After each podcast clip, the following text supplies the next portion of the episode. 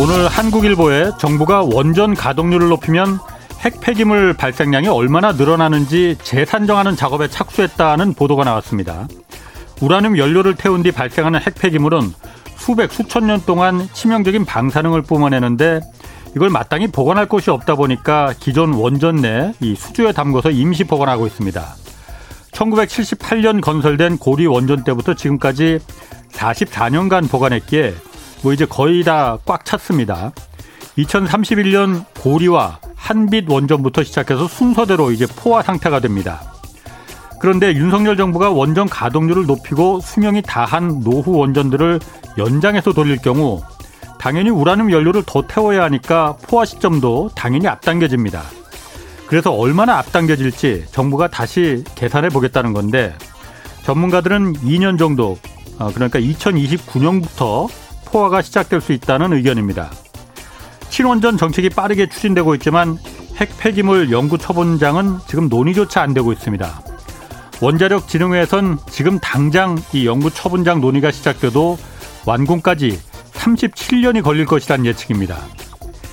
이창양 산업통상자원부 장관은 청문회 당시에 이 핵 폐기물 처리장은 특별법을 만들고 또 정부 내 종합적인 조정을 할 수 있는 그런 조직을 만들어서 실행하겠다고 밝혔습니다.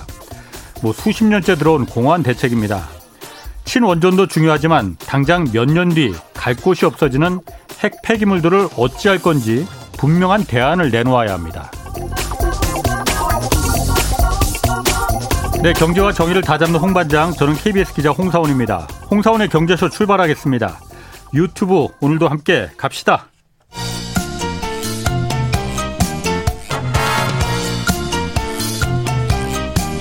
경제는 어렵고 주식은 더더욱 어려우시죠? 괜찮습니다. 우리에겐 염불리 염승환 이사님이 계시니까요. 친절하고 정확한 주가 분석. 이 시간 꼭 함께해 주세요. 네, 염불리의 영양만점 종목 분석 시간입니다. 염승환 이베스트 투자증권 이사 나오셨습니다. 안녕하세요. 네, 안녕하세요. 주식 관련해서 궁금한 게 있는 분들 짧은 문자 50원, 긴 문자 100원이 드는 샵 9730으로 문자 보내주시기 바랍니다. 자, 먼저 지난주에 한국은행 금융통화위원회가 기준금리를 다시 한번 0.25%포인트 올렸어요. 네. 이게 그럼 주식시장에서는 지금 이 금리 인상에 지금 어떻게 반응하고 있나요? 그러니까 지금 사실 지난주에 이제 금리 결정을 좀 하고 나서 예. 주식시장이 좀 약간 흔들리긴 했습니다. 아. 왜냐하면 이제 아무래도 악재죠. 네, 네. 물가를 우선시한다고 언급을 해놨기 때문에 예. 그러니까 이 연준 의장이나 중앙은행장이 이제 총재의 목적은 두 가지잖아요. 아. 고용을 잡든가, 그 다음에 고용과 이제 물가를 안정화시키는 거죠. 예. 물가는 보통 2% 정도에 수렴하게 하고, 네. 미국 같은 경우는 고용 실업률은 한 4% 정도 아래로 이걸 유지하는데, 이제 미국은 실업률은 좀 잡혀 있는 상태인데, 그렇죠. 물가가 너무 튀니까 네. 연준 의장도 안 됩니다. 이제는 물가만 신경 써야 됩니다. 그래서 네. 이제 스퍼트를 올리는 거고 한국도 지금 성장보다는 물가부터 잡아야 된다. 지금 물가 상승률이 4.8% 지난달에 아마 나왔던 것 그렇죠. 같은데 이번 주에 아마 한국에서 소비자 물가지수가 또 나와요. 네. 근데 그게 얼마가 될지 모르겠는데 5% 넘을 거라는 전망도 있어요. 맞아요. 그러니까 5, 6, 7월까지는 5%대 볼 것 같다고 또 사실 총재가 직접 또 언급을 했기 때문에 물가 상승에 대해서 이제 우려를 하고 있고 그러니까 이제 이거죠. 경기가 좀 부담이 되더라도 물가부터 일단 잡고 나중에 경기를 좀 챙기자. 이런 좀 논리가 강한 것 같아요. 그래서 이제 어차피 0.25%씩 이제 올릴 것 같긴 한데 이제 한간에서 좀 우려했던 거는 빅스텝이죠. 이제 0.5% 갈 수도 있지 않냐. 0.5% 포인트씩. 네. 그걸 사실은 이제 예전에 한번 또 이창용 총재가 약간은 좀 뉘앙스를 좀 던졌어요. 사실 우리도 할 수 있다. 할 수 있다. 그랬다 이번에는 조금 약간 이제 약간 이제 수면을 좀 이렇게 수위를 낮추시더라고요. 근데 어쨌든 이제 0.5까지 갈 것 같지는 않고요. 지금 상황에서는 지금 정도 기준이면 0.25씩 앞으로 이제 꾸준하게 좀 올려가지고 중립금리 얘기도 나오긴 하더라고요. 그거를 중립금리. 네, 중립금리가 이제 이런 거죠. 경제가 그러니까 물가 상승이나 디플레, 물가가 하락하는 그런 거 없이. 그냥 이제 정상적인 상황 하에서 이상적인 금리. 네, 맞아요. 그걸 한 2.25에서 2.5. 그럼 여기서 이제 앞으로 우리나라 경우 그래서 앞으로 우리나라가 이제 그 금리 인상 뭐 한 앞으로도 지금 7, 8 그러니까 10월 정도에 아마 연속 인상을 또 계속 할 것 같긴 한데 지금 현재 그럼 올려서 1.75%죠? 네, 지금 1.75까지 했습니다. 그러면 여기서 2.25면은 앞으로 두 번 올리는 거고 네. 그다음에 이제 2.5까지 올리면 세 번 정도 올리는 거죠. 예. 그러면 이제 앞으로 그 11월에 또 한 번 남아 있으니까 네 번 정도 남아 있거든요. 예. 그런 걸 보면 남은 기간 동안 이제 한 번은 금리를 안 올릴 수도 있어요. 그러니까 남은 기간 동안 이제 올해만 해도 이제 너무 그 물가 올라가니까 이거 다 올리는 거 아닐까. 예. 오류가 컸는데 지금 중립금리 수준을 만약에 2.5로 잡으면 10월이나 11월 중에 한 번은 안 올릴 가능성도 있는 거죠. 왜냐하면 이제 연속해서 네 번 다 올려버리면 2.75가 돼버리거든요. 2.75. 예, 중립금리 넘어가 버리는 거죠. 그래서 이게 이제 이런 발언을 하면서 시장에서는 약간 그래도 하반기는 좀 숨통은 트일 수 있겠구나. 계속 올리진 않겠구나. 이런 이제 기대감도 일부 좀 생겼던 것 같아요. 그래서 주식시장은 그래서 좀 처음에는 좀 흔들렸는데 네. 그다음엔 좀 괜찮아졌어요? 처음에 흔들렸다가 이제 그날이 제가 지난주 목요일이었나요? 아마 그랬던 것 같은데 그날 무슨 일이 있었냐면 사실 그 오전부터 이제 그 금토이 끝나고 나서 네. 좀 흔들리긴 했어요. 네. 그리고 나서 좀 완만하게 이제 반등하나 싶었는데 하이닉스가 갑자기 좀 악재가 나와가지고 그날 이제 하이닉스 뭐 점유율이 떨어졌다. 하이닉스가 주가 이제 곤두박질 치더라고요. 갑자기 한 5%까지 마이너스. 메모리 반도체 점유율이 하이닉스가 떨어졌다. 랜드 플래시가 3위까지 밀렸다라는 뭐 외국 언론사 보도가 갑자기 나온 거예요. 예. 그래서 이제 시장이 갑자기 또 하이닉스가 밀리니까 같이 밀려버리더라고요. 그래서 이건 뭐 금통위 때문에 밀렸다고 보긴 좀 어렵고. 예. 그래서 약간 영향은 있었지만 금통위 때문에 뭐 시장이 크게 흔들렸다고 보기는 좀 어려울 것 같습니다. 그건. 그럼 지금 현재 우리나라 금리가 1.75%인데 네. 미국은 지금 1.5%죠.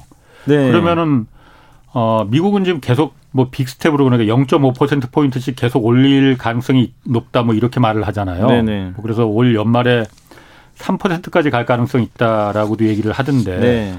그럼 우리나라가 아직까지는 미국보다는 기준금리가 좀 높지만은 우리나라가 무조건 그냥 많은 사람들이 네. 우리나라는 일단 미국보다도 금리가 무조건 높아야 돼라는 네. 건데 그럼 미국하고 지금 금리가 역전될 수도 그러니까 우리나라 금리가 오히려 더 낮아질 수도 있다는 얘기가 될 수도 있잖아요. 연말쯤에. 네, 그럴 수도 그래도 있죠. 괜찮은 거예요? 과거에도 제가 알기로는 뭐 그런 사례가 있었던 걸로 기억이 나요. 그러니까 예. 언제냐면 그때가 2018년도 이제 후반으로 기억나는데 예. 당시 미국이 막 기준금리 그냥 혼자 올리긴 올렸어요. 예. 근데 이제 그때 이제 미국도 그냥 한번 난리가 났었죠. 너무 올리니까. 예. 근데 이제 기준금리 올렸다고 뭐 바로 시장이 예. 충격을 받거나 그런 건 아니고요. 예. 오히려 이제 미국의 금리가 이렇게 올라감으로 인해 가지고 금리 차가 벌어지면 뭐 채권 시장 같은 데서 자금이 이탈하기도 하거든요. 왜냐하면 이제 미국 금리가 더 높으니까. 네네. 그쪽 쫓아서 가기도 하는데 아무래도 이자 많이 준다는데 네. 돈이 갈 수 없죠. 돈이라는 게 사실 이제 이자 따라가는 거니까. 예. 그래서 자금 이탈 우려가 뭐 물론 있긴 있지만 예. 지금 과거에도 그런 사례가 있었을 때 증시가 그것 때문에 무조건 급락했다라고 보긴 어렵고요. 사실 과거에도 그리고 예. 이번에도 지금 속도면 금리차 역전될 거는 사실 좀 눈을 뭐 가능성이, 높아지는데 네. 그 부분도 어느 정도 뭐 올해 이미 한 3, 4월부터 네. 시장이 좀 알려졌기 때문에 네. 저는 그렇게 충격은 없을 거라고 보고 그리고 지금 미국에서도 좀 중립금리를 한 2.5 정도로 생각은 하고 있어요. 예. 뭐 3%까지는 이제 굉장히 매파죠. 블라드 총재가. 예. 3에서 3.5 올려야 된다. 그 정도 예. 돼야만이 인플레 잡는다.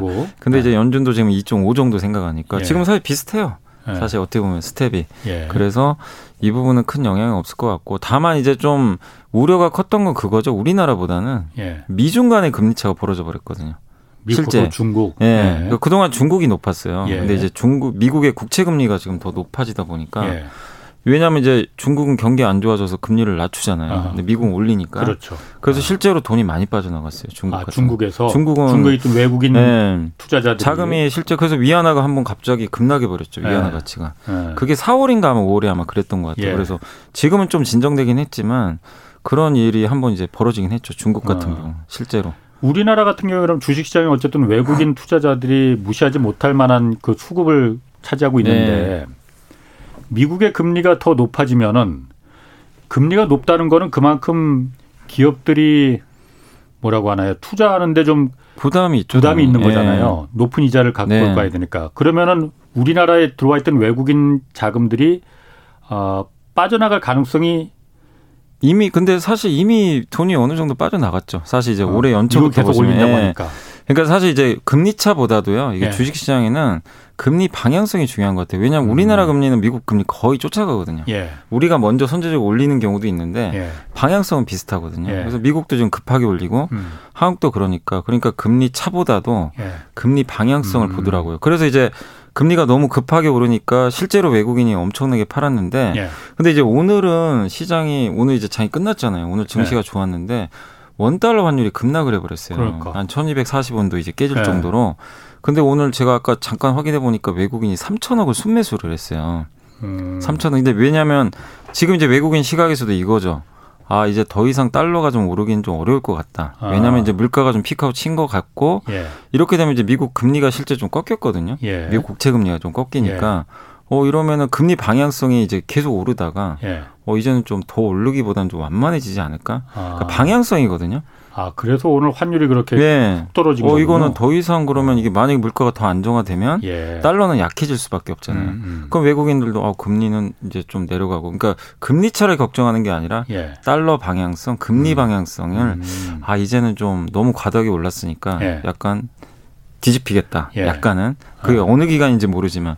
그래서 오늘 외국인이 제가 근래 본 거 중에 제일 많이 산 것 같아요. 아, 오늘 3,000억이 넘는. 그건 의미가 있네요. 네, 굉장히 의미가 있는. 계속 거죠. 지금까지 그냥 팔기만 했었잖아요. 거의. 팔고 사도 200억, 300억 샀어요. 조금 사고 말고. 예, 예. 그런데 이제 오늘은 5호로 갈수록 굉장히 많이 사더라고요. 그렇군요. 예. 그리고 아까 미국 물가가 피크아웃 아니냐 그런 얘기도 잠깐 하셨지만은 네. 미국 개인 소비 지출, 네. PCE 물가 지수라는 게 오름폭이 둔화됐다고 이걸 두고 그래서 지금 물가 인플레가 지금 피크 정점을 넘어선 거 아니냐 이런 시각이 있다는데 일단 이 개인 소비 지출 PCE 지수 이게 뭡니까? 이게 아마 좀 우리나라에도 이런 개념들이 좀 없다 보니까 좀 헷갈릴 수 있는데 네. 그러니까 소비자 물가죠. CPI라 그러잖아요. 네, CPI는 그냥 이제 가격이 오른 거죠. 예. 100원짜리가 200원 거고 이 펜이 그냥 100원에서 200원 가면 예. 그런 거고 PCE는 뭐지만 이제 그럼 이제 이것도 물가 지표는 맞는데 예. 이게 한마디로 이제 그냥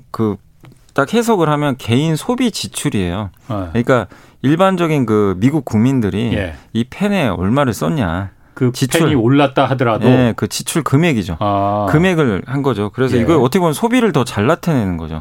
지출 금액이니까. 올랐으면 안 살 법도 한데 어쨌든 얼마나 네. 샀느냐. 그걸 나타내는 거고 이것도 근데 또 재밌는 게 소비자 물가 지수랑 PC 발표하는 또 기관이 또 달라요. 그러니까 CPI는 노동통계국이 또 발표를 하고 예. 그다음에 여기 PC는 경제분석국이 또 발표를 하고요. 구성 항목도 좀 되게 다른 게 이게 CPI는 그러니까 소비자 물가 지수는 거의 정해져 있어요. 항목 자체가. 예. 예. 그래서 주거 항목이 한 40% 정도 차지하는데 예. PCE는 좀 바뀐다고 합니다. 예. 이게 근데 예. 이번에 비중이 20% 정도밖에 안 들어갔대요. 주거가. 주거 항목 임대료 같은 거겠죠. 예. 예. 그래서 이제 좀 약간 슬로우해졌다는 그런 얘기도 있긴 있는데 예.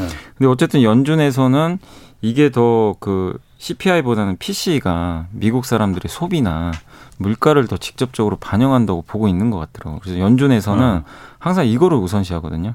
CPI보다는. 근데 이제 CPI가 실제로 전월 대비해서 이렇게 꺾이니까 방향성이. 근데 이게 2달 연속 꺾였어요. 그리고 에너지하고 음식료 있잖아요. 예, 예. 이거 제외한 근원 소비자. 이게 더 중요하잖아요. 왜냐하면 에너지나 이거는 통제하기 어려우니까. 그렇죠. 이것도 이제 둔화된 거죠. 그러니까 이게 코로나19 이후로 이제 처음으로 2달 연속 약간 꺾였다. 그러니까 이제 미국에서도 나스닥을 투자하던 사람들이 이제 물가가 이제 고점 찍은 거 아닐까. 그럼 미국 연준이 금리 인상 속도를 늦춰주겠지. 이 기대감이 나온 거예요. 그래서 아니 일단 예. 얼마나 꺾였길래 그러니까 그 개인 소비 지출이라는 게 많이 꺾였어요? 많이 꺾인 건 아니고요. 예. 그러니까 여기 보면 지표만 말씀드리면 예. 전월 대비해서요. 그냥 PC가 4월 달이 3월 달이 0.9% 정도 일단 올라갔었거든요. 예, 예. 근데 예상이 0.3이에요. 예상은. 예. 근데 이번에 나온 게 0.2였습니다. 그러니까 예상하고 전월보다도 더 증가는 한 건데 낮아진 예. 거죠. 낮아진 건 맞고 예. 전년 대비로도 3월 달에 6.6% 올랐어요. 그런데 예. 이번 4월에는 6.3이 나왔어요. 그건 절대 그러니까 떨어지는 거죠. 점점 예. 예. 이게 성장률이라고 하면 이렇게 둔화되는 예. 거죠. 그런데 예. 이게 이제 근원 소비자 물가지수도 이게 이제 꺾이는 지금 모습이 좀 나왔어요. 이게 2달 연속. 전월 대비해서. 그러다 보니까 이건 이제 서서히 좀 피크아웃 조짐이 보인다. 물가. 그러니까 엄청 꺾인 건 아닙니다. 그러니까 뭐 인플레가 지금 건 아니고. 지금이 정점이냐 아니냐 뭐 그 논란이 있었잖아요. 그럼 이게 이런 숫자들이 말해주는 거는 인플레가 지금 정점이야라고 말해주고 있는 것 같이 보이는데요. 그러니까요. 이제 이러다 보니까 그게 해석이 딱 이제 기자님 말씀대로 나스닥 이제 기술주가 폭락을 했잖아요. 이 물가 때문에 금리하고. 그동안, 이거 분위기 바뀌는 거 아닐까? 너무 이렇게 빠졌는데 그래서 이제 강력한 이제 매수가 들어오면서 올라갔고, 그리고 지금 시장이 제일 우려하는 게 그 개인들이 소비 줄여가지고 혹시라도 경기 침체 올까 봐 이거 되게 무서워하잖아요. 근데 이번 데이터는 이게 만약에 PC가 그렇다고 너무 꺾여도 안 좋아요. 아까 말씀드렸는데 개인 소비 지출이 줄었다는 얘기잖아요. 지갑을 닫아버리면 돈이 안 되니까. 그럼 이거는 뭐 물가가 떨어지는 게 문제가 아니라 침체가 돼버리니까. 근데 이것도 어느 정도 유지는 했거든요. 플러스를. 그러니까 이제 딱 원하던 답이 나온 거죠. 어느 정도. 너무 올라도 안 되고 너무 떨어져도 안 되는데. 너무 떨어지면 이거 경기에 문제가 생기니까. 원하는 답이 나왔다. 약간은. 근데 이제 관건은 그거예요. 보수적으로 보시는 분들이 두 달만 가지고 솔직히 어떻게 알겠냐. 더 봐야 된다. 그리고 왜냐하면 5월 달에는 에너지 가격이 또 그러니까 그 5월에는 더 올라갔어요. 지금 유가가 사상 최고치거든요. 거의. 근데 4월에는 유가가 조금 이렇게 약간 안정화됐던 시기예요. 그러면 이제 5월 데이터가 다음 달에 나올 거 아니에요. 그거까지는 또 봐야 된다는 의견도 일부 있긴 있어요. 어쨌든 그러면은 인플레가 계속 지금 그 강화되는 게 아니고 이렇게 좀 정점에 올랐다는 신호가 조금이라도 보이면은.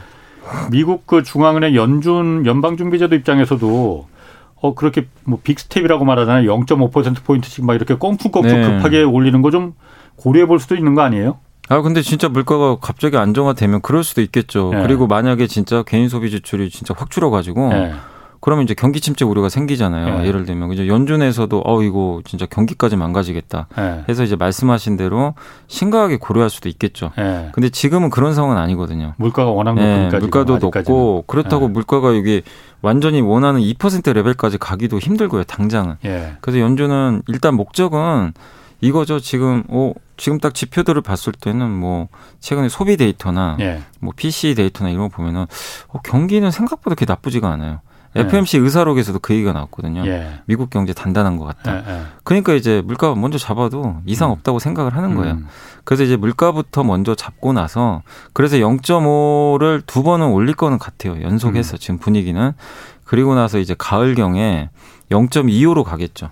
예전처럼 베이비 스텝으로 갈 텐데 이제 이때 근데 좀 갈리는 게 뭐냐면 지난주에 그 블라드 총재가 굉장히 이제 이분이 매종 엄청난 매중의 매종 금리 인상 엄청 주장하신 분인데 올해 3.5까지 일단 올려놓고 내년에 금리 인하하자 이렇게 좀 발언을 한번 해버렸고 그다음에 라파엘 보스틱 애틀란타 연방은행 총재라고 있어요. 그분은 뭐라고 했냐면 금리를 일단 올리긴 올리는데 하반기엔 한번 좀 멈춰야 되는 거 아니냐. 한 번 정도. 그러니까 지금 매 회마다 올린다고 했거든요. 근데 이제 그분도 이제 경기를 좀 걱정하기 시작은 하더라고요.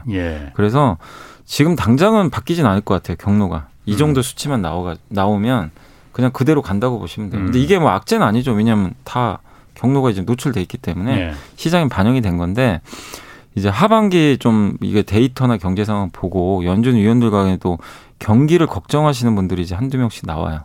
그렇다는 얘기는 금리 인상 속도가 예전에는 정말 진짜 0.75까지 나왔잖아요. 이게 이제 이럴 가능성은 낮아지고 하반기에 좀 완화적으로 갈 수도 있다는 거죠.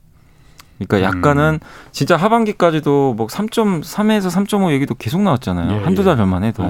그게 더 설득력이 있어 보였고 당시에는. 근데 지금은 이제 그런 얘기가 들어가고 어쨌든 이제 그냥 경로 정도? 요 정도 아니면 하반기에 한 번은 멈춰야 되는 거 아니야? 이 얘기가 나온다는 건 기존의 예상보다 좀 약간은 완화적인 거 좀 바뀌고 있거든요. 이게 연준이 너무 그냥 그 한 치 앞을 못 내다보는 것 같아 갖고 믿을 수가 있을까? 근데 그게 참 어려운 게요. 그러니까 작년에도 그 파월 의장이 이제 일시적이라고 해가지고 지금 욕을 많이 먹었잖아요. 그렇죠. 사실은 이제 본인이 계속 타이밍을 놓쳤다는. 그래서 사실 작년에 그 조짐이 보일 때 금리 인상을 했어야 되는데 안 했죠. 사실은 이제 일시적이다. 근데 지금 이제 연준 의장도 지금 더 예측을 못했던 게 이제 전쟁 나고 중국 셧다운되고 막 이러니까 에너지 가격이 너무 튀어버린 거예요. 이건 사실 누구도 예상을 못했잖아요. 근데 이거를 연준이 방어할 카드가 없어요. 공급 감소를 연준이 뭐 공급을 늘릴 카드가 없는 거죠. 금리 올린다고 해서 뭐 전쟁이 안 나는 것도 아니고 석유가 어디서 뭐 나오는 것도 아니고. 그래서 이제 쓸 수 있는 카드가 뭐 그냥 소비라도 좀 약간 위축시키자. 이래서 지금 그런 것 같습니다.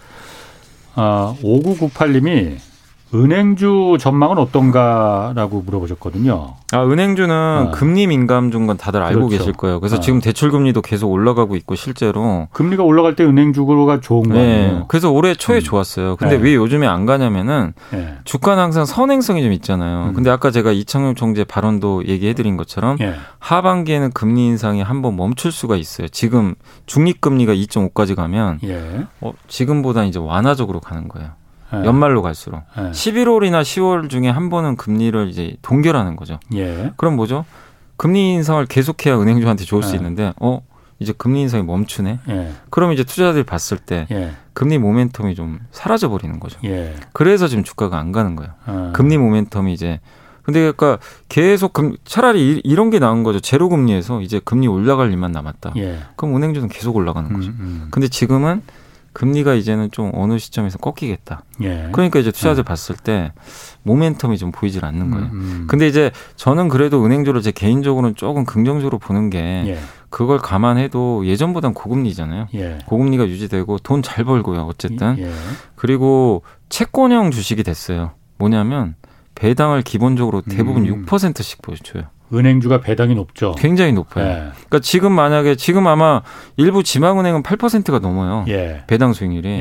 그러니까 그게 물론 이제 나중에 뭐 연말돼 가지고 주가가 빠질 수는 있지만 그건 제가 알 수는 없지만 내가 지금 사가지고 만약 연말까지 보유를 했을 때 일부 은행은 뭐 8%까지 나오니까 예상 수익으로는 그러면은 이제 거의 채권형이죠, 채권형.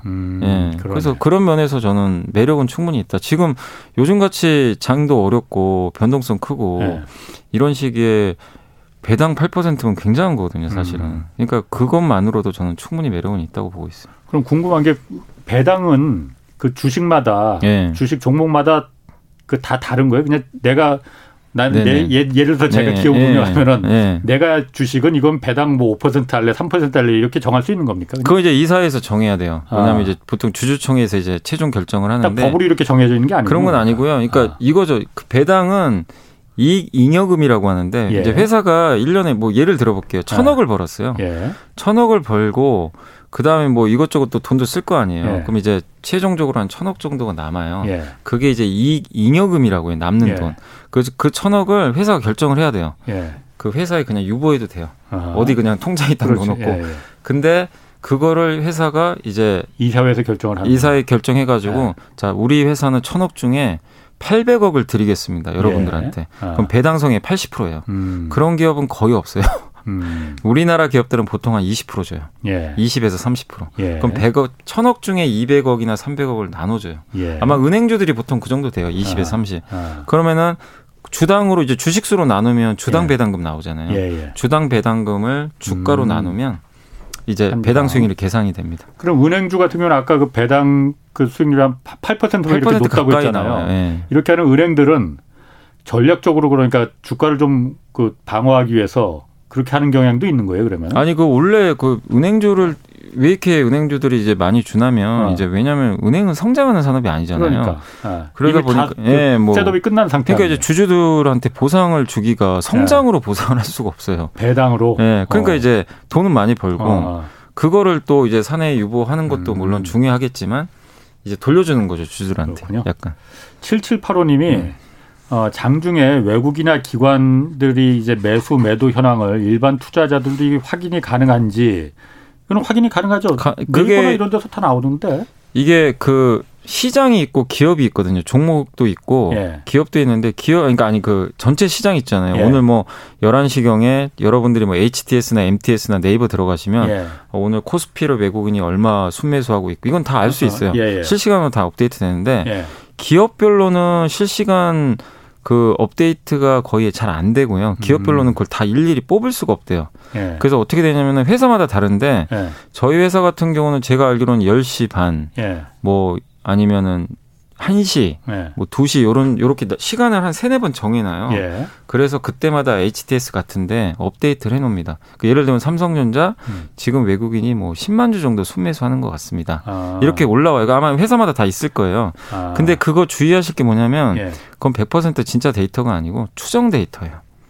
외국인이 이 정도 살 것 같습니다. 누가 추정하는 거예요? 그거를 제가 예전에 거의 거래소에서 근무하신 분한테 물어봤는데 거래소에서 그런 데이터를 주나 봐요. 그럼 이제 직원들이 가요. 증권사 직원들이 거래소에 상주를 해요. 데이터를 받아가지고 타이핑을 쳐가지고 증권사로 보내줘요. 자기네 증권사로. 그러면 근데 그게 왜 추정일 수밖에 없냐면 아니 외국인도 그렇고 기관도 자기네가 이제 어떤 기업을 사고 파는 거를 실시간으로 그거를 파악하는 게 거의 불가능하다고 하더라고요. 이거 자체를. 그러니까 저도 이제 어떤 식으로 하는지 모르는데 그래서 어쩔 수 없이 100% 정확한 데이터가 아니라 일부 좀 계산을 하나 봐요. 계산을 해가지고 그분들이 어떻게 하는지 제가 잘 몰라요. 그래서 그 데이터를 각 증권사마다 뿌려줍니다. 그럼 그게 이제 HTS에 자 지금 11시 업데이트 했는데요. 삼성전자 5만 주 정도 순매수한 것 같습니다. 그래서 유의하실 건 그 데이터를 보고 외국인이 무조건 지금 샀구나 이렇게 생각하시면 안 돼요. 그래서 그 밑에 문구가 있어요. 다 추정 데이터니까 정확한 데이터는 아닙니다. 그렇군요. 그거를 그래서 장 끝나고 3시 40분에 나오거든요. 그게 진짜 데이터입니다. 라이언 님이 올해 주택 공급 물량 많아서 건설주 좋다고 그런 소문이 있던데 맞나요? 하고 물어보셨는데. 아니 근데 이제 250만 원 공급하는 거 공약이니까 뭐 하긴 할 텐데 왜 건설주가 잘 못 가는 이유가 지금 이제 그것 때문이에요. 그 일단 자재비가 너무 많이 올랐어요. 그 실제 1분기 실적들이 안 좋아요. 거기다 공사기간 좀 늘어지죠. 거기다 중대재해처벌법. 요것 때문에 당연히 비용 부담이 더 커지는 데다가 둔촌주공 또 사태가 또 발생해가지고 여기서 이제 지금 건설사들도 지금 공사를 아예 못하고 있잖아요. 그러니까 그런 상황에서 또 지금 우리나라 같은 경우는 분양가 상한제가 좀 있잖아요. 그러다 보니까 이 지금 자재비가 이렇게 올라가게 되면은 지금 분양가에 이제 마진이 안 나오는 거죠. 건설사들 입장에서는. 이제 그런 것들이 이제 복합적으로 작용해가지고 건설사들이 자재비가 뭐 낮을 때야 상관이 없죠. 뭐 물량만 늘면 수익 나니까. 지금은 그 환경이 아니잖아요. 또 자재비는 비싸죠. 그 건자재는 없어요 또. 뭐 시멘트 이런 거 공급 부족하고. 그래서 주가가 기대감을 올랐다가요. 이거 보니까 이거 공사도 쉽지 않겠는데 막 이런 논리로 주가가 빠졌어요. 그래서 지금 이 건설주 투자하신 분들은 좀 기다리고 있는 거 이제 정부 대책이죠. 정부가 어떤 식으로 좀 부동산 정책이나 뭐 재개발이나. 근데 아직 구체적으로 나온 게 없잖아요. 또 정책도. 그러니까 이제 지금은 다 관망하고 있어요 그냥. 빠지진 않는데. 진짜 최근에 주가 급락해서 싸진 건 맞는데 이제 사람들 한번 보자. 어떻게 좀 나오는지. 이런 지금 분위기로 좀 가고 있는 것 같아요. 그렇군요. 뭐 분양가 상한제가 있어도 그게 건설사가 분양을 하는 건 아니니까 조합이 이제 시행을 맡은 건도 분양을 하는 거니까 거기서 이제 분양을 빨리빨리 해야만이 건설사의 돈도 기성금이라고 하죠. 중간에 돈 주고 그러는데 둔촌도 왜 그래서 돈을 하나도 안 줬다는 거 아니에요. 그 공사비는 분양을 안 하니까 이제 공사비는 자꾸 올라갔는데 그걸 건설사가 다 떠안다 보니까 뭐 그래서 이제 분양이 어떻게 보면 말씀하신 대로 이게 늦어지는 거 그죠? 이게 착공은 또 했는데 분양이 늦어지니까 그런 것도 좀 건설사들한테 부담이 됐던 것 같아요. 그리고 최근에 그 제약 바이오 기업들이 자사 주식 매입 많이 나섰다고 해요. 자사주 매입이라는 게 말 그대로 그 자사주를 다 자기들이 사들이는 거잖아요. 이유가 뭔가요, 이게? 주가가 그러니까 올라가잖아요. 주가 방어하는 거죠, 사실은. 이제 주가가 왜냐하면 바이오 기업들이 아시겠지만 작년부터 너무 안 좋잖아요, 지금 주가가. 그리고 임상 실패한 기업들도 일부 있었고 그러다 보니까 주가는 빠지죠. 또 미국의 금리 올리니까 이 바이오 기업들이 힘든 게 신약 개발하는 그러니까 일반적인 의약품 회사에 돈 벌잖아요. 근데 신약 개발하는 회사는 그게 완성될 때까지는 적자예요. 연구 개발비만 나가잖아요. 그걸 판매할 수가 없으니까. 그러면 어떻게 해야 되죠? 그 임상 비용이 임상 3상까지 가려면 뭐 몇천억 들거든요. 그럼 방법은 셋 중에 그러니까 거의 대부분 셋 중에 하나인데 은행에서 차입하든가 전환사채 아니면 유상증자. 이 셋 중에 하나거든요, 대부분. 대부분 이제 전환사채를 많이 선호를 했지만 은행에서 빌릴 수도 있죠. 근데 지금 금리 오르니 은행에서 조달 비용이 엄청 올라가요. 어려워요. 그리고 그 지금 유상증자도 시장이 안 좋기 때문에 하기가 되게 쉽지가 않습니다. 그러니까 전환사채도 쉽지가 않은 거예요. 예전처럼 환경 자체가. 그러니까 이제 사람들이 봤을 때 전환사채라는 건 나중에 지금 주식으로, 누가 우리 좀 돈 주면은 나중에 우리가 돈으로 갚든가 아니면 주식으로 바꿔주겠다. 맞습니다. 주가가 오르면 주식으로 받고 주가가 떨어지면 그냥 우리가 돈으로 그냥 나중에 이제 채권 같은 거죠. 근데 그런 게 이제 시장이 좋을 때는 막 발행이 잘 돼요 또. 근데 이제 지금은 시장이 완전 망가져 있기 때문에. 못하는 거죠. 그러니까 이제 바이오주를 바라보는 투자들의 시선이 예. 이거 어떻게 견딜 수 있겠냐. 자금 조달이 안 될 텐데. 아하. 이 걱정을 하는 거고. 예. 거기다가 지금 이제 임상이나 이런 것들이 만족스럽게 안 나오다 보니까. 근데 물론 이제 최근에 HLB가 굉장히 좋은 성과를 하나 낸 것 같더라고요. 최근에 발표한 거 보니까. 예. 그래서 한번 주가 올라간 적은 있지만 뭐 그걸 제외하고 이렇게 막 뚜렷하게 뭐 최근에 크게 뭐 성과가 나온 게 없다 보니까 투자 심리도 얼어붙어 있었고 예. 그 주가 빠져 있으니까 주주분들 원성이 심하잖아요. 그래서 이제 자사주라도 좀 매입을 해가지고 예.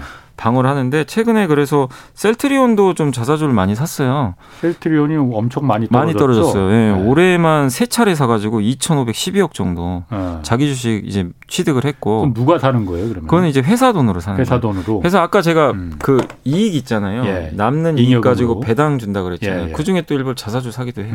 그 돈으로, 그 재원으로. 예.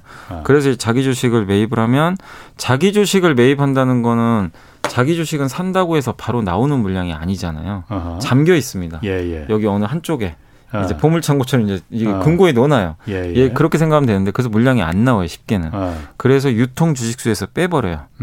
그러면은 물량이 이제 줄어드는 효과가 있어요. 그럼 공급이 줄면 주가 올라가잖아요. 약간 그 효과입니다. 예, 그래서 이제 자사주 매입을 하면 예. 주가가 이제 올라가는 경우들이 많은데 이제 대부분은 지금 현금이 좀 많은 기업들 같은 경우 예. 워낙 지금 주가들이 안 좋아서 예. 주주 달래기하고 주가 방어 목적으로 예. 좀 최근에 몇몇 기업들이 좀 자사주를 실제로 매입을 했습니다. 그런데 자사주를 이제 매입해서 예. 예를 들어서 시장에 예를 들어서 그 쉽게 그냥 예를 들어서 천주가 A라는 기업의 주식이 예, 있는데 예. 그중에서 자사주로 이게 주가가 너무 떨어지니까 예. 우리가 미안하니까 좀 주가 좀 올려줄게 하고 그중 내 돈으로 A라는 기업이 그 돈으로 200주를 샀어. 네. 그래서 꽁꽁 금고에 넣어놨어요. 네. 800주만 돌아다니니까 800주. 주가가 올라가잖아요. 네, 그죠. 근데 200주라는 게 나중에 어쨌든 회사가 주가가 올라갔네 그러면은 다시 내놓을 수도 있는 거잖아요. 그럼 내놓을 수 있죠.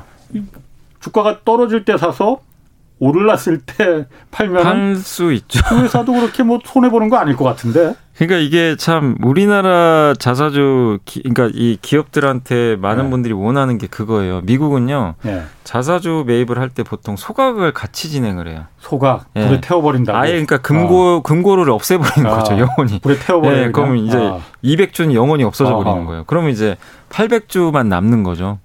전부 이제 주주들을 위해서 예. 주주 가치 보고 우리가 보통 위해서. 이제 EPS가 주당 순이익이잖아요. 예. 그래서 이제 순이익을 예. 주식수로 나눈 거거든요. 예. 그럼 당연히 이게 올라가면 주가 오른다고 많이 배우시죠. EPS가 올라가는 기업이 투자해야 된다. 예. 둘 중에 하나죠. EPS의 분자 예. 이익이 올라가든가 예. 분모가 주식수예요. 예. 주식수가 줄어들면 EPS 당연히 그렇지. 올라가요. 예. 그래서 자사주 소각을 하는 순간 예. EPS가 그냥 자동으로 올라가요. 예. 기업 가치가 올라가는 건데 우리나라는 그게 없었죠. 근데 애플 같은 데는 1년에 막 100억씩 하니까 아니 그 100조 1년에 100조 정도 했던 것도 같더라고요. 제가 100조를 그냥 그 자기 돈 네, 그냥 사가지고 없애버려서 그냥 없애버려요. 네.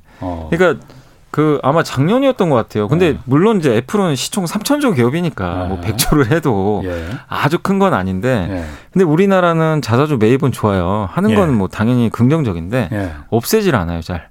소각을 잘 안 합니다. 예. 그래서 이제 방금 말씀하신 대로 그 사례가 최근에 그 LNF가 주가가 한번 빠졌어요. 예. LNF 2차 전지 이제 대장주 중에 하나인데 예.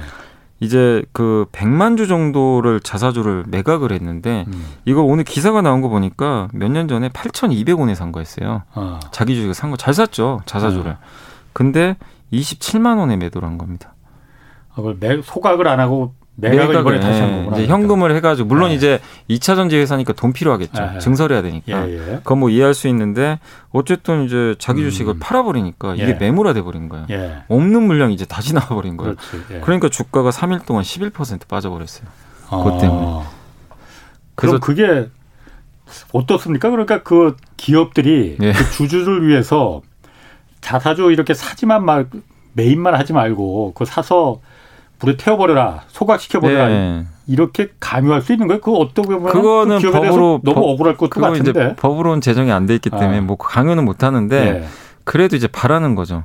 자사주 매입을 하려는 목적은 네. 주주가치 재고잖아요. 네. 그래서 그걸 해서 어쨌든 주가도 방어해주고 주식수도 줄여주는 건 좋은데 이제 주주분들 얘기는 이거예요.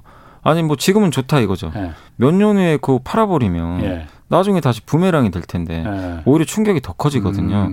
그러니까 그러지 말고 자사주 매입 공시하면서 예. 소각 공시까지 같이 해라. 아. 이걸 지금 굉장히 강력하게 지금 원하고 있는데 근데 이거를 뭐 강제할 수는 없어요. 그럼 그 기업에 대해서는 주주들은 네. 굉장히 신뢰하겠네요. 아, 저 기업은 우리를 위해서 자기를 희생하는 기업이구나. 저 네. 주식은 사도 되겠네. 저 기업의 주식은.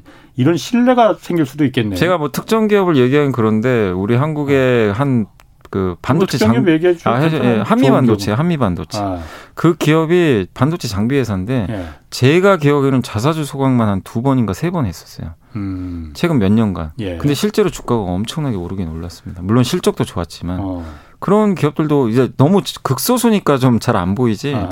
있긴 있습니다. 저 같아도 예. 그런 기업의 주식은 살 것 같은데요. 예. 저 기업은 자기를 희생하면서 네. 우리들을 주주들을 위하는 기업이네. 그러니까 이게 참 놀라운 게 그 반도체 장비는 투자할 돈도 많은데 네. 소각까지 하니까. 네. 네. 자, 그리고 907 하나님이 폐기물 관련주 전망 부탁드린다고 물어보셨거든요. 폐기물이 여러 종류가 있어요. 네. 근데 이제 이거죠. 이제 건설 폐기물도 있고 의료 네. 폐기물 있고요. 매립지 네. 아시죠? 매립해가지고. 예. 근데 매립은 이제 매립할 데가 별로 없나 봐요. 예. 워낙 이제 다 차 있어가지고. 그렇죠. 그래서 매립 쪽은 좀 성장이 둔화될 거란 얘기는 있긴 있어요. 작년부터 예. 그 얘기가 좀 나오긴 했어요. 예. 아니, 더 이상 매립지를 어떻게 만드냐. 왜냐하면 그 주변에 주민들 반발이 굉장히 심하잖아요. 그렇죠. 그래서 폐기물은 정부가 어쨌든 허가도 해줘야 되지만 만든다고 해서 만들고 싶었다고 해서 할 수도 없는 사업이고. 예. 그래서 거의 이제 어떻게 보면 이제 지역별로 독점권이 보장돼 있잖아요. 근데 몇 년간 성장한 건 맞아요. 근데 이제는 이제 더 할 데가 있나? 매립할 땅이 그렇지. 있나? 근데 예. 여기에 대한 좀 리스크가 있어서 매립지 비중이 높은 기업들의 주가는 좀 잘 안 가고 코로나19 때문에 가장 수혜받았던 기업 중에 하나가 그 의료 폐기물. 예. 의료 폐기물이 너무 많아진 거예요. 예. 코로나 때문에. 예. 그래서 그쪽에 한참 좋았는데 이젠 줄겠죠. 예. 그래서 저는 좀 개인적으로 긍정적으로 보고 있는 게 만약에 정부에서 뭐 공약한 대로 뭐 재건축 재개발을 막 활성화하거나 아니면은 그 건설 그 주택 공급을 늘린다면 어떻게 보면 건설 폐기물 쪽은 좋아질 수 있겠죠. 예. 폐기물이 많이 나올 거 아니에요. 예. 어쨌든 이제 집을 지어야 되니까. 예. 그런 면에서는 앞으로 좀 건설 폐기물 쪽은 예. 정부 정책만 만약에 맞는다면 예. 괜찮을 것 같고 또 폐기물 회사들이 요즘에 그런 것도 해요. 그 폐배터리. 배터리 이제 재활용하는 거 있잖아요. 예, 예. 이쪽 사업으로도 진출하려는 기업들도 있긴 있는 것 같아요.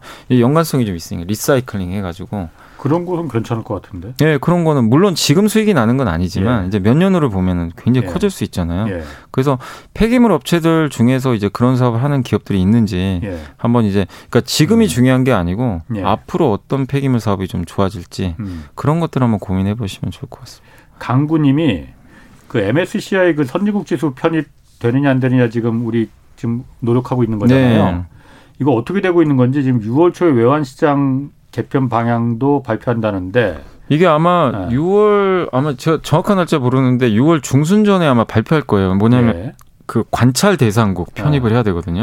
네. 그러니까 저번에도 한번 설명드렸지만 MSCI 선진지수에 편입하기 위해서는 조건이 일단 관찰 대상국에 먼저 들어가야 되고 네. 그럼 1년이 지나야 돼요.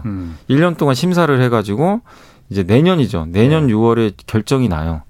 한국은 이제 그래서 결정했더니 내년 6월에 이제 들어가야 된다. 선진국 지수로 들어가야 된다. 그래서 최종 결정은 내년 6월이고 그 이제 전초전이 지금이죠. 다음 달에 결론이 납니다. 여기 들어가야 그다음이 있는 거니까. 그리고 내년 6월에 만약에 편입이 되면 그 1년 후에 실제 이제 리밸런싱을 해요. 이제 이거를 재편하는 거죠. 우리나라 1년 동안 이제 준비를 해요. 예. 이제 우린 신흥국에서 빠져나가야 되잖아요. 네. 빠져나가고 그리고 이제 선진국으로 들어갈 때 1년 관찰 동안. 1년 네. 또 준비 1년 2년이 걸리는 2년 거예요? 걸려요. 그래서 실제 3년 후에 편입됩니다. 그럼 이번 실제로. 6월에 혹시 우리가 그러니까 MSCI 그 지금까지는 이제 신흥국 지수에 포함되어 있었는데 선진국으로 뭐 우리 주식시장이나 우리 그 양적 질적으로 보면 당연히 선진국으로 가야 되지만 어쨌든 간에 여러 가지 이유로 아직 신흥국에 남아 있었어요. 그날 6월 달에 이게 우리가 선진국 지수에 편입된다. 관찰 대상으로 한다 하더라도 그게 실제로 편입되기까지 2년이 걸려요. 실제 편입은. 근데 이제 이런 건 있죠. 그러니까 실제 편입되고 2년이니까 그 이걸 추정하는 펀드들 있잖아요. 예, 예. 그러니까 지수만 추정하는. 예. 거기서는 당장 아무것도 안 하겠죠. 아직은 신흥국이잖아요. 예. 2년 동안은. 예. 근데 이제 액티브 펀드라고 있어요. 액티브 펀드 뭐냐면 자기 펀드 매니저 알아서 운영하는데 예, 예. 거기는 이제 들어올 가능성은 있죠. 이거 한국이 들어오게 생겼네. 예. 그럼 비중을 점진적으로 늘려갈 수는 있어요. 그러니까 펀드 성격마다 다른데 예. 근데 이제 아까 말씀드린 지수를 추종하는 펀드가 워낙 많기 때문에 예. 당장 효과가 있다기보다는 이제 상징적인 효과. 그래도 이제 선진국에 들어가니까 예. 기대감은 좀 높아질 수는 있겠죠. 예. 그 MSCI 그 선진국 지수에 편입된 나라가 몇 개 정도나 돼요? 제가 숫자까지는 정확히 기억 안 나요. 한 열 몇 개 정도 되는 그래요? 것 같고 거기에 아마 제가 알기로는 이스라엘하고 그리스도 들어가 있는 걸로 알고 있어요. 이스라엘하고 그리스가 우리보다는 좀. 네. 그러면 거기 MSCI 선진국 지수에 들어가면 뭐 몇 차례 얘기해 주셨지만은. 네. 우리한테 뭐가 좋은 겁니까? 거기 왜 그렇게 들어가려고 노력하는 거예요? 일단 첫 번째가 이제 우리 한국을 바라보는 외국계 자금의 시각이 바뀌는 거죠. 신흥국은 경기에 그냥 민감하니까 우리나라 ATM기라고 하잖아요. 뭐 위기만 생기면 돈 다 빼나가고 그럼 변동성이 축소된다는 이제 장점이 분명히 있고 우리나라가 여기서는요.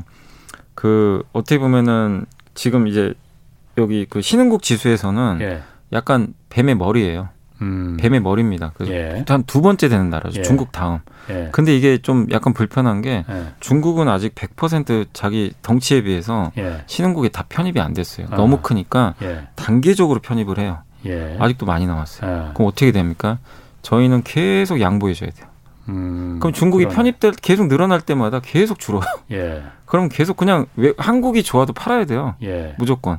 그 불편함이 있어요. 근데 우리가 만약에 이제 어떻게 용의 꼬리로 가겠죠. 선진국이 들어가면 규모가 큰 건 아니니까. 근데 좋은 점은 이제 그런 일은 발생할 수가 없어요. 우리가 먼저 일단 들어가고 그리고 신흥국은 이런 리밸런싱이 거의 없대요. 그 이스라엘이 편입되고 나서 지금 한 10년 정도 지난 걸로 제가 알거든요. 단 한국과도 들어간 데가 없어요. 그러니까 지금 그러니까 신흥국은 계속 들어와요. 뭐 인도도 들어오고 막 이러니까 그럼 들어오면 우리는 어쨌든 조금이라도 양보해줘야 돼요. 다른 데가 들어오면 우리가 다 우리 걸 뺏어줘야 되는 거니까. 근데 그런 수급 불편함이 있어요. 그렇군요. 그런 것도 있고 실제 그리고 자금 규모가 워낙 커서 뭐 이건 애널리스트마다 추정이 다른데 뭐 10조 원에서 최대 40조 원까지는 자금이 더 들어올 수도 있다. 이런 효과가 있어서 일단 좀 긍정적으로 보는 시각이 많은 것 같습니다. 카미리 님이 이스라엘은 몰라도 그리스는 의외네요라는 의견을 주셨고 6672 님이 아까 그 자사주 매입 관련해서 한국 시장에서 자사주 매입 이거 아무 의미 없다. 미국처럼 소각하는 것도 아니고 한국 시장은 주주 환원이란 개념 자체가 없으니까 기업들은 대기업들이지만은 경영진들 마인드는 아직도 개도국 수준이다. 아주 따끔한 지적해 주셨습니다. 맞습니다. 꼭 소각을 저도 꼭 했으면 좋겠습니다. 진짜. 자, 그리고 현대 기아차, 전기차 시장에서 특히 유럽 시장에서 좋은 성적 내고 있다는 소식이 있어요. 얼마나 성적이 좋기에 유럽 시장에서 성적이 얼마나 좋은 겁니까? 유럽에서 그 현대 기아차가 지금 아이오닉 5하고 EV6가 1분기부터 이제 투입이 됐대요. 그래서 그래서 물론 뭐 이 아주 자동차가 많이 판매되는 국가들은 아니지만 아일랜드 스페인, 핀란드에서는 일단 1등 했어요. 전기차. 테슬라 제치고. 폭스바겐 테슬라가 유럽을 다 장악하는 지금 브랜드인데 여기를 제치고 이번에 1등 했고요. 스웨덴, 덴마크, 네덜란드에서는 2등, 3등 정도. 그리고 이제 가장 큰 국가 중에 하나가 독일, 프랑스, 뭐 스위스 같은 데인데 독일, 프랑스에서는 4등 했고. 그러니까 이제 아이오닉 5하고 이 EV6가 실제로 유럽에서 지금 굉장히 지금 유럽 차를 좀 제치고 잘 나가고 있다. 그러니까 한마디로 이제 상품 브랜드 가치가 많이 올라간 것 같고 그리고 유럽뿐만이 아니라 그래서 유럽 이제 전체로만 말씀드릴게요. 유럽 전체로는 3위. 현대차가 이번에 그 3위한 건 처음이라고 그러더라고요. 1위하고 2위는 그럼 뭐 테슬라나 폭스바겐이. 네. 1위가 여기 나와 있는데 1위가 폭스바겐 23%고 스텔란티스가 19%.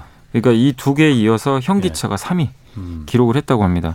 그래서 굉장히 이제 높은 성장을 좀 달성을 한 거고 미국에서도 지금 1분기에 전기차 한국 이제 전기차만 한국 판매량이 439%나 급증해가지고 기아가 제가 알기로는 1분기에 2등한 걸로 알고 있어요. 테슬라에 이어서 미국에서. 근데 뭐 1등하고 2등하고 차이는 좀 있는데 예. 그래도 GM도 있고 뭐 많잖아요 미국에. 예, 예. 근데 어쨌든 예. 이제 고무적인 거죠. 뭔가 이제 왜냐면 어차피 테슬라를 이기는 어려운데 그렇지. 2, 3등 싸움이거든요. 예. 거기서 먼저 선점했다는 건 좀 굉장히 긍정적인 부분이 맞는 것 같습니다.